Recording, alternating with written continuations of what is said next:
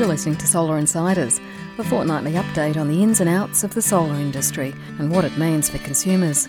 With Renew Economy's editor Giles Parkinson and leading solar industry veteran Nigel Morris. Solar Insiders is brought to you by Solar Analytics, suppliers of intelligent solar monitoring. Hello, and welcome to the latest edition of Solar Insiders, our regular podcast on all things solar. Nigel Morris from Solar Analytics joining me as usual. How are you, Nigel?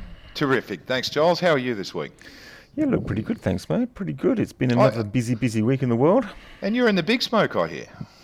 Look, I'm down in the big smoke. Um, Renew Economy um, hosted or co hosted a large scale solar and storage conference this week and it was pretty interesting actually. Um, mm. You know, uh, it was just fascinating to see some of the plans happening.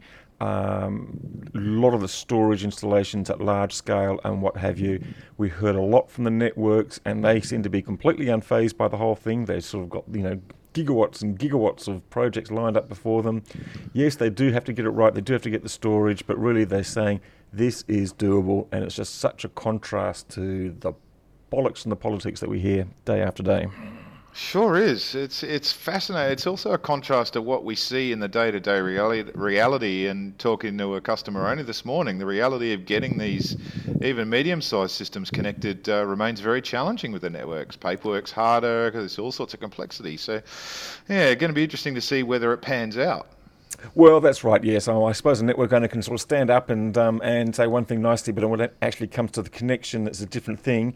And yes. it is true to say that in Queensland, where we're seeing about 17 or even 20 large-scale solar projects, they can't get the buggers actually connected because there's just not enough staff in Ergon, which has just gone through this merger. Everyone's had to reapply for their positions, and when something doesn't go quite right, when they come out to look at the connection, they've got to sort of fill in an extra form or m- make a slightly adjustment. They can't come back for another three or four weeks. Mm-hmm. Mm-hmm. Hey, look, just before we think that the listeners are just going to get you and me um, today, we might want to sort of introduce our special guest. Um, and it's a privilege to have um, Glenn Morelli from Tindo Solar. Glenn, welcome. Uh, hi, Giles. Thank you. Yeah, look, we'll probably get back to you later, but we got you on board um, because uh, Tindo is the only manufacturer of solar modules in Australia, and it is a fantastic story. Um, so we're really looking forward to that discussion. But first of all, Nigel, let's just cover off on some of the news of the week.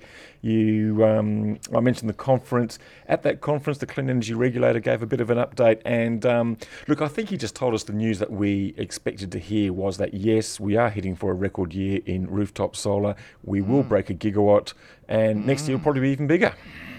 Is that right? That's what they were projecting. That's interesting because I know some of the numbers are starting to be put together by the consultants who help the Clean Energy Regulator with their annual STC target. Were they inferring that they've seen some of that data already? Well, maybe they were. Maybe they were. And it was pretty hard to ignore because the guy from Queensland actually stood up and said, well, we have got more than 700 applications for systems of 50 kilowatts and above, and 70 applications for systems of 1 megawatt and above. Wow. Um, you know, that's basically telling us what we kind of know, which is that the commercial and the industry, industrial customers are really onto this now. They've sort of they've they've gone past their sort of um, you know we don't really care. It's all too hard. I've got other things to think about. To no, let's do it.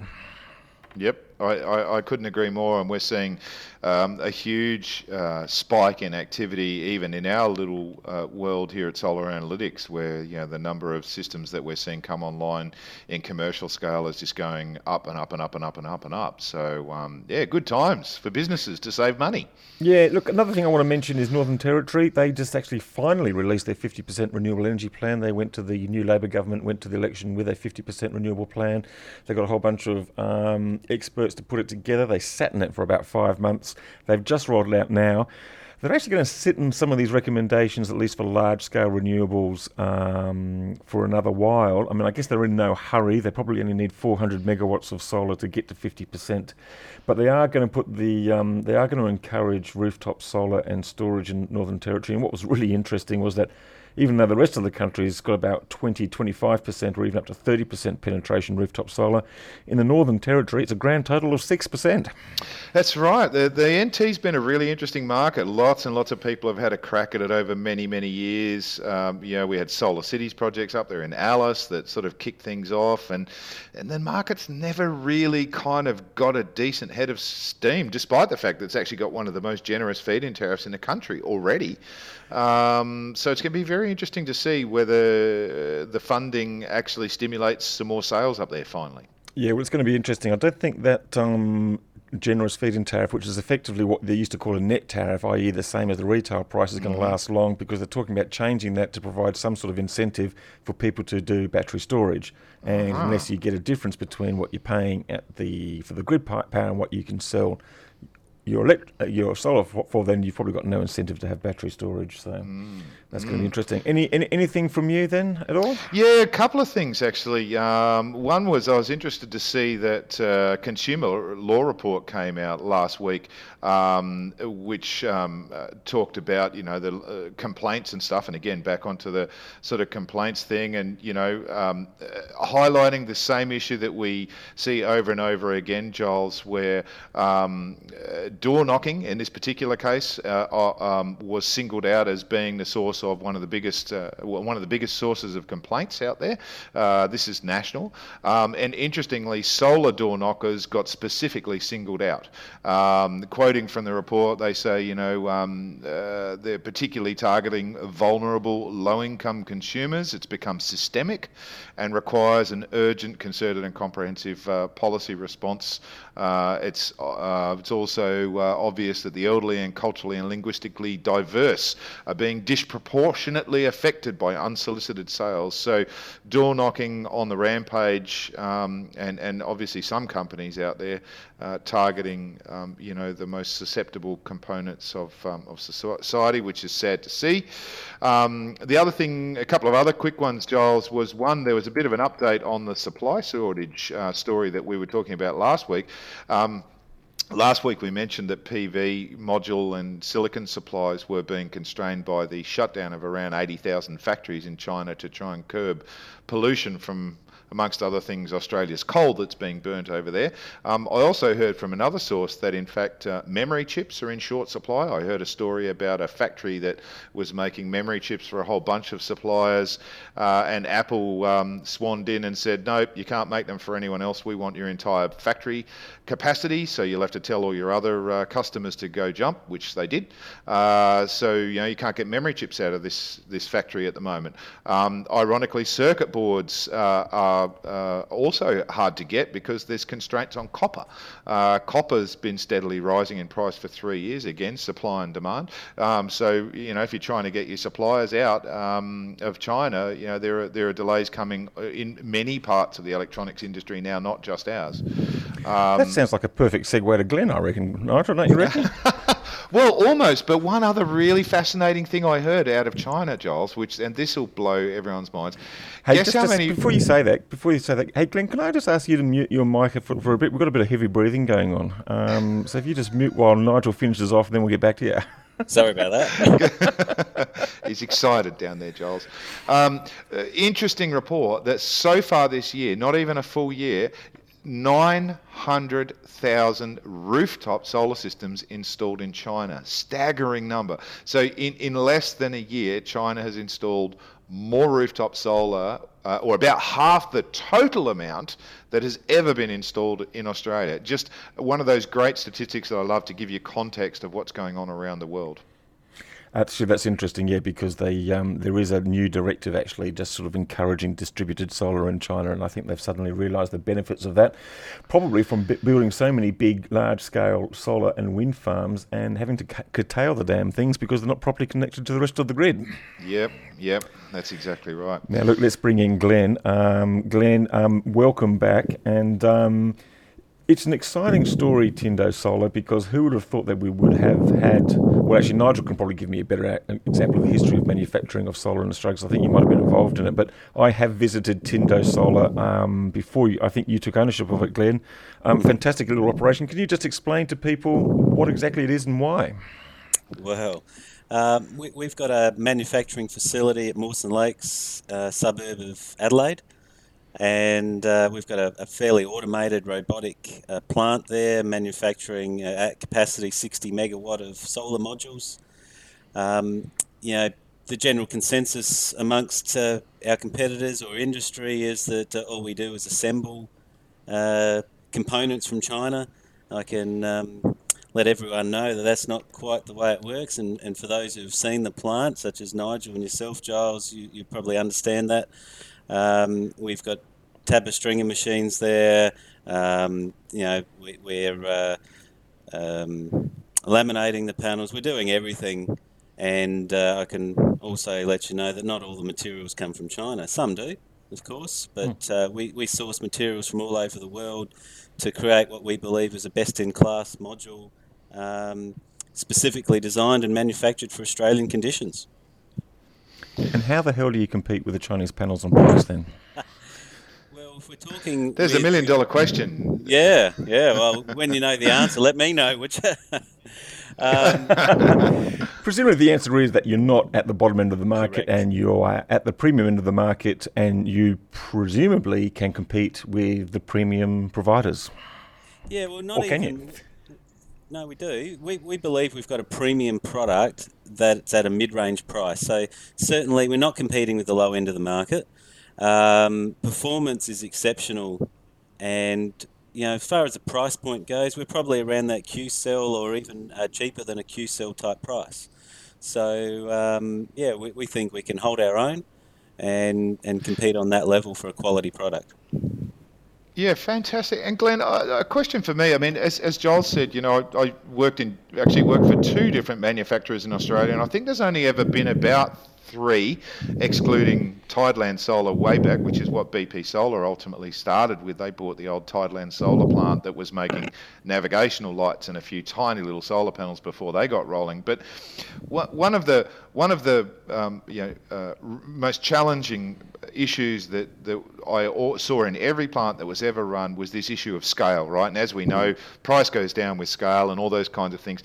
Has something changed in the industry? Is it around automation or what, what is it that's changed that allows you to make, in, in global terms, what is a relatively small manufacturing plant? How do you make that viable? How do you make it work? Um, I think uh, it, it is around automation. It takes very few people on our line to manufacture the modules. Mm-hmm. Um, so that investment in our plant there of somewhere between, you know, around six million dollars of um, manufacturing plant has enabled us to, you know, keep our price point as low as possible. Um, and uh, you know, coming into Australia, we all know it. I guess a lot of people don't talk about it, but there's a lot of rubbish material that comes into Australia in finished product, and uh, so so we've tried to break away from that and cut through and create a module that's specifically for the Australian conditions. So um, we have a very low temperature coefficient, and what does uh, that mean, Glenn? So our modules are going to perform better in hotter climates essentially, uh-huh. cut it in a nutshell. And so if you look at Desert Knowledge, for example, the Tindo module there um, outperforms consistently nearly every other module. And we're talking there's some pretty high end premium product there as well. Yeah, and that's Desert Knowledge. Um, that's the stuff out um, next to the Uterne um, solar farm out in Alice Springs, isn't it? Yeah, correct.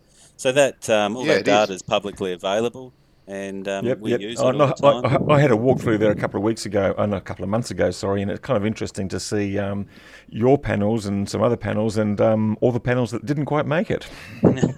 oh, is that right? There's a bit of degradation that's evident out there, is there? Look, I tell you what, it's it's it's one way to find out how how a um, how a panel performs, and I think there's more than one manufacturer yeah. out there. Some of them quite well known that looked at it and went, "Oh dear, we're back to the drawing board." Thank you very much. Yeah, oh, yeah. yeah there's some um, clearly, if you look at the data online, there's some modules there that aren't performing very well at all, and they're only a few years old. Um, where yeah, when, when and, we and, and they're looking like it too. Some of them are fading yeah. and doing all sorts of different things. Yeah.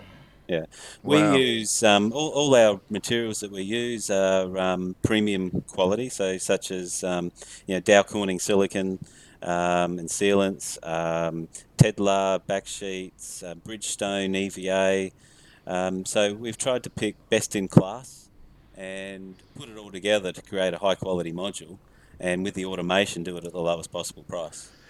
How, Glenn, how, how long has the factory been open? When did it officially open? 2011 was opened by the then uh, Prime Minister Julia Gillard. We've had a wow. few since. So six years, and and where are you at? Has the um, like I always remember when we used to run the plant at uh, Homebush Bay, uh, we always talked about trying to get it to the point where we were running it, um, you know, two shifts or three shifts, and, and trying to get it to six and seven days a week. So you're maxing out everything that's available, and you're running it full blown. Uh, Where are you at there? Yeah, right now uh, we're at one and a half shifts, Yep. and uh, we've already employed, and we're starting two shifts as of the new year. Beautiful. Um, so our volumes are increasing. I guess um, you know since we acquired Tindo, so one we've increased Tindo's sales themselves um, uh, in system sales. I'm talking residential, commercial, but also um, from the parent company uh, Cool or Cosy in South Australia. We're now exclusively using Tindo modules, so we're adding in our own volume there. And then, as you mentioned earlier, there's there's a myriad of projects on the go um, all around the country, and we're involved in a few of those with the supply of modules or the whole project itself. And so we've got a bit in our pipeline. So uh, it's yeah, the, our consistent volume is increasing. Oh, that's that's a great story. Go ahead, Josh. Sorry. Yeah, look, I'm just just because yeah, so Cool and Cosy was one of the biggest installers, as I understand it, in South Australia. So, sort of, what was the thinking then behind sort of you know upstreaming and, and buying a ma- local manufacturer? Yeah, I, I had the same question. What on earth would you possess would possess you to buy a PV manufacturing facility in Australia? Well, you asked what I was thinking. I don't think I was. um, Any no, regrets? no, no regrets at this stage. But seriously, um, we, we'd um, won a couple of uh, state and local government tenders using uh, the Tindo module as our offering, Ah, okay. and so we're already we were a customer, and um, it you know through a through a third party there was a common link, and he mentioned to me that. You know, thought I might be interested in purchasing the business because he'd been approached because it was now on the market, and uh, so we just went from there and and had some discussions, and it was a good fit for us. Uh, the deal was right for us. We had a motivated seller, and um, yeah, it just came together pretty quickly. Wow, what a, what a great story! It's so good to see the business not only you know surviving because it is extremely tough as an Australian manufacturer to survive, Hmm. but being bought out by another Australian company, remaining you know keeping those local jobs in South Australia. It's a great story. Wh- Where's uh, now PV prices are pretty volatile now, right? We're starting to see, you know, spot prices going up and various other things happening um, at the international level that will flow on down. I know you'll have some lag in your supply chain, but what what's your vision for the sort of next next six months or so? Do you think it's um, do you see that you're going to be impacted like the other PV manufacturers have been impacted in terms of price, or are you a bit more insulated on that? I think inevitably we will be impacted. Um, we haven't seen it as yet, though. So our uh, materials prices haven't really changed, but I think it's inevitable that they will, perhaps in the next quarter. Um, we're releasing a new module early in the new year, which will be our 300 watt PERC mono. Um, and we've got those costs locked away, and that's only at a slight premium of our existing modules. And we've got all of that stock um, in play and some contracts of um, for the materials. So, as I said, for the, I think for the first quarter next year, we're, we're locked away with our pricing, but it may vary after that. So tell me a bit more about the sort of customers that you have. I mean, I guess it's a mixture over sort of households and businesses, and um, sounds like you might even have some utility scale projects um, in mind. Um, can you just give us a bit more insight into in, in, into well, not who they are individually, but what sort of you know what sort of people they are?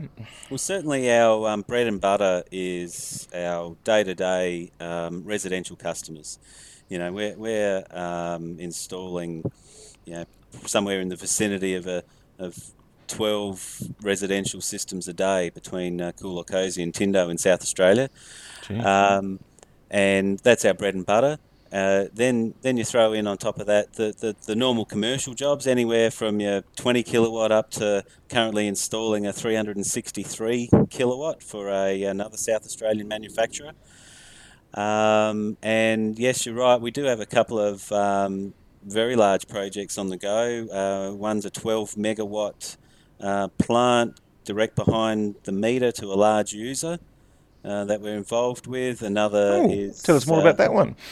Yeah, well, it's um, we're working with a council and they own the land. They've got a large employer in their vicinity that's suffering, uh, like most, from uh, large uh, and ever increasing energy costs. So they've signed a PPA with that um, that user, um, and hopefully we get the job to install the plant and um, with Tindo modules. So I think it's a good outcome for all. The council Fantastic. will own it, own it, and sell the power direct to the end user, and uh, we're positioning ourselves to be the supplier. It's interesting. We're going to see so mm. much of that, I reckon. I think so.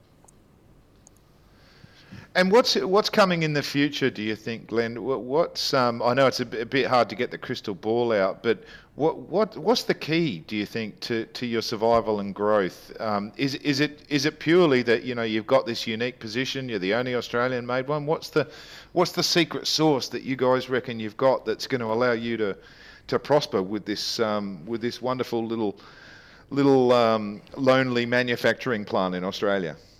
Well, if I tell you, it won't be a secret. But um, I, think, um, like, m- m- there, there's a lot of people in the market are, are price conscious, and I'm talking um, manufacturers, where we're going uh, the up, other direction and quality conscious, and we won't um, sacrifice our quality for a price. Mm-hmm. So then it's it's about being able to demonstrate that quality and and get that message across. And we believe if we can properly communicate to the end user the, the, the real point of difference and that our modules will last the test of time and we've got some evidence to back it up and some proof to back it up that um, you know we'll win our fair share of, of projects or, or jobs. Right, so time time is your friend. Just more more projects on the ground, more examples, more demonstration that you can do it, more tuning the factory. Yeah, exactly. Um, you know, the, Dr. Andrew Thomson from ANU um, wrote a report recently saying that uh, worldwide his research shows that uh, module failures are about 1 in 1,000 per annum, mm-hmm. which seemed pretty reasonable. Mm-hmm. Um, his research of the Tindo module showed it was 1 in 200,000 per annum. Lovely. And, and uh, so, you know, we, we think that's the, more and more of those tests done, more and more of that research done, and, and that information available we're just proving our point as the um, lowest risk for, for any Australian company or um, utility that's looking for, for modules. That's fantastic. And what are customers saying about battery storage? I guess that's the big question. Yeah, we're getting hounded for that all the time. Um, we've but taken the. Presumably they're just asking but not installing yet, or, or is it a bit of both? Yeah, pretty much. Um, we are getting a lot of interest. Um, we've taken the view of, of just slowing, trying to slow people down. We uh, don't think, and communicating to our clients that there, there is no rush. Uh, contrary to some marketing that's around, we don't think there's a rush and, and there's plenty of time. Price points will come down, the product will evolve, we'll see better product, better offerings. Um, there are certainly some people that just want to buy now, and we're happy to sell them whatever they need. Um, we're a, a, Sonnen Diamond partner in South Australia. We're also Tesla accredited. Um, and obviously the LG Chem offering is another good offering. So we're trying to stick to those um, sort of three more premium offerings, I guess, uh, uh, proven and tested. Mm-hmm. Um, we are looking at and investigating uh, down the track for even manufacture of batteries at our Mawson Lakes facility. Mm-hmm. So we've we've got some meetings coming up around that. Um, yeah, so just again trying to position it's ourselves with the quality message. So tell me about the um, you're down in Adelaide, and of course South Australia is you know far ahead of everybody else in um, wind and solar. It's got the highest penetration of rooftop solar. It's probably going to account for all of minimum demand sometime in the next ten years, and it's um, going to almost double its capacity over the next few years. All these new wind and solar projects. What's the sort of you know, what's the what's the atmosphere down there like now? You know, it was all sort of distorted by that blackout last year, but is the you know people pretty happy with this shift towards renewables and um, and pretty excited about it and, and, and trusting in it? Um, I think so. I think um, you know there's some people that are calling it just a political stunt with regards to the 100 megawatt Tesla battery at Jamestown, and, and some other things that the government have invested in. Um, but I think it people wanted action, and the government have done something. So I think that's created a good vibe. There's certainly the market here is strong as it is in other states, and commercial is the growth area, and we're seeing lots of commercial projects um, in pipeline or going ahead, um, and certainly lots of commercial inquiry as well. Um, but as I said, the, the, residential market is underpinning it at the moment, and that's extremely strong, and um, we're flat out. And that's and that's a big change, right? Because SA mm. was in the doldrums for a while there, Glenn. And, yeah. And uh, is that has that all just come off the back of the blackout, where it sort of brought energy to the front of people's minds? Is that is that is that the only thing that's changed? I wouldn't say it's uh, totally off the the back of the blackouts. Um, something to do with everyone getting a uh, bill every quarter and, and seeing uh-huh. those rises has certainly pushed it along. Right. Um, I'm not sure what people pay in other states, but here we have a single tariff um, for residential power, and that's currently at just over 40 cents per kilowatt hour flat rate. Wow. wow. So, uh, every, go. every quarter, I think there's a reminder to people that if they haven't done something already with solar, they need to. Because 40 cents a kilowatt hour, that's just absolutely plainly ridiculous. And look, the eastern states are not very far behind that. And um, and many people who are low um, users of um, household energy, like my son, who I might have mentioned before, are getting burnt the same way. I mean, gosh, what, what's the cost of solar then? I mean, with Tindo panels, have you worked out what the LCOE is? I mean, you know, you put install panels over 10 years, what are you effectively paying for it? Say 10 cents a kilowatt hour or less? Um, I haven't got those numbers in front of me, but sim- but uh, in, in sort of payback numbers, uh, most residential systems you're getting that uh, you know three to four year payback. So you know, 33 to or 25 to 33 percent return on your money, and with commercial, yeah. um, we're potentially even getting stronger than that, um, based on higher self use. Um, so you know we we design obviously commercial systems around getting a, a high self use component and minimal export and so they're getting very quick returns on, on the investments there. And that's with Tindo. So, you, yeah, you could do that with a Chinese panel and get even quicker returns, but we say, why would you compromise um, quality to, to get a 5 or 10% better return when you can go quality and, and get those sorts of returns? Yeah, good on you. Hey, look, it's been a great conversation, Nigel. Have you got any pressing questions to um, to wrap up with? No, look, I I, I think it's great um, to hear the story, and I want to wish Glenn the, and, and the rest of the team down there the best of the luck. I think it's a it's a real good news story that we've got a factory in Australia. A lot of people don't actually know that, and and so you know, good on you, mate. I hope it goes continues to grow, and go from strength to strength to strength. Thank you. I appreciate. Yeah, Glenn. Um, just to yeah, I just just to clarify one thing there, um, you were talking about expanding your manufacturing facility. I mean, mm. is that right? And when might you make that decision?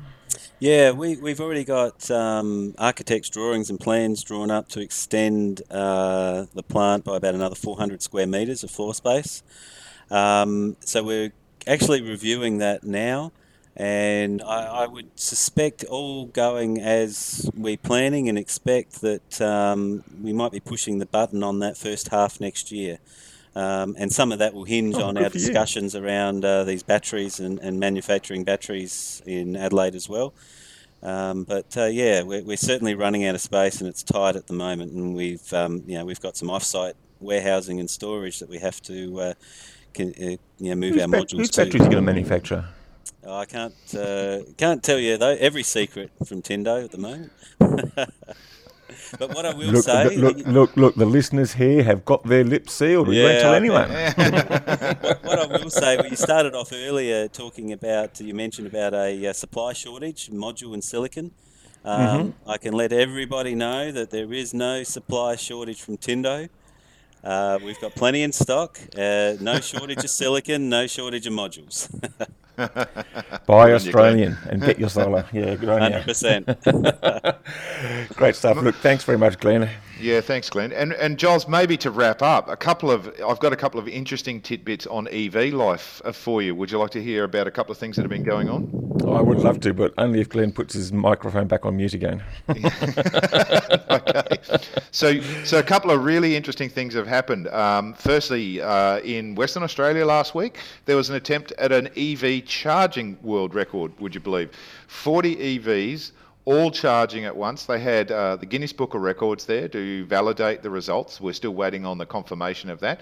Um, but interestingly, uh, we were involved in helping to monitor that and saw more than half a megawatt of charging uh, going into uh, something around 40 EVs all at once. So fingers crossed for those guys that they might actually grab the world record while it's available. That's a uh, cracking story. It's a cracking story. I can't wait to see it. It's a charging um, story. It's a charging story. At the same time, the National uh, Australian Electric Vehicles Owners Association annual conference was held in Tasmania. I'm still waiting for updates on that from some of the great folks who who battled their way across the countryside, desperately trying to charge their EVs along the way. Um, I, I, followed one of uh, one of my friends who who you know told the most amazing stories about where he was managing to charge up and the lengths that he had to go to. Um, so looking forward to hearing about that. Uh, on a on a similar note, slightly more successful, um, a smaller version of that story is I got out on my electric bike last week and was, went to visit some customers. Uh, managed to do a 400k round trip um, up the coast, visiting customers up uh, on the way up and then on the way back. Did that with uh, one charge stop uh, stop in between, which was uh, which was lovely. Um, so it was it kind of highlighted for me that you know this is getting real. In this case, I actually used a Tesla destination charger, which I've now got an adapter for, which is lovely. Uh, so you know I'm now planning another trip, um, which is double the distance for early next year to go and visit some more guys. Um, God, I can imagine and, a Tesla a Tesla charge with your zero bike. I mean, your bike would be flying up in the air like a helium balloon, wouldn't it? it charges quite nicely. It charges quite nicely. Uh, the other thing that um, was a historic moment for us here actually is we actually installed uh, the very first of our prototype load control switching devices uh, on my home. Um, so we're going into a pilot phase on a load control device that allows us not only to monitor and analyze what's going on, but now to start diving into the home and actually controlling appliances. So we sat around like a bunch of uh, school-aged nerds, uh, uh, clicking things on and off in my home, um, and and being able to do that from anywhere in the world. And and this is this sort of Internet of Things and you know smart home control stuff is um, is just about to really get started uh, uh, at at a, at a, new level that we haven't seen before. So that's very exciting.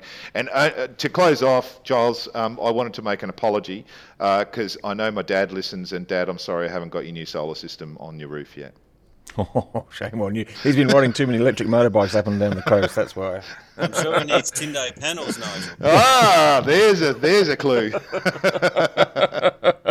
you can't keep people muted for very long, that's for sure. Good on you. Look, um, thanks again. Thanks, Nigel, and thank you, listeners, for tuning in once again. Once, um, you can leave a review, or send us your feedback. Leave a review on iTunes. That helps us get listened to by more people. Spread the word. Thanks to our sponsor, Solar Analytics, and thanks to you. And we'll talk again very soon. Bye bye. Solar Insiders is brought to you by Solar Analytics, designers and suppliers of smart solar monitoring. By navigating the changing energy landscape, Solar Analytics helps increase solar performance and saves money. Visit solaranalytics.com.au, get empowered, and make the most of your home energy.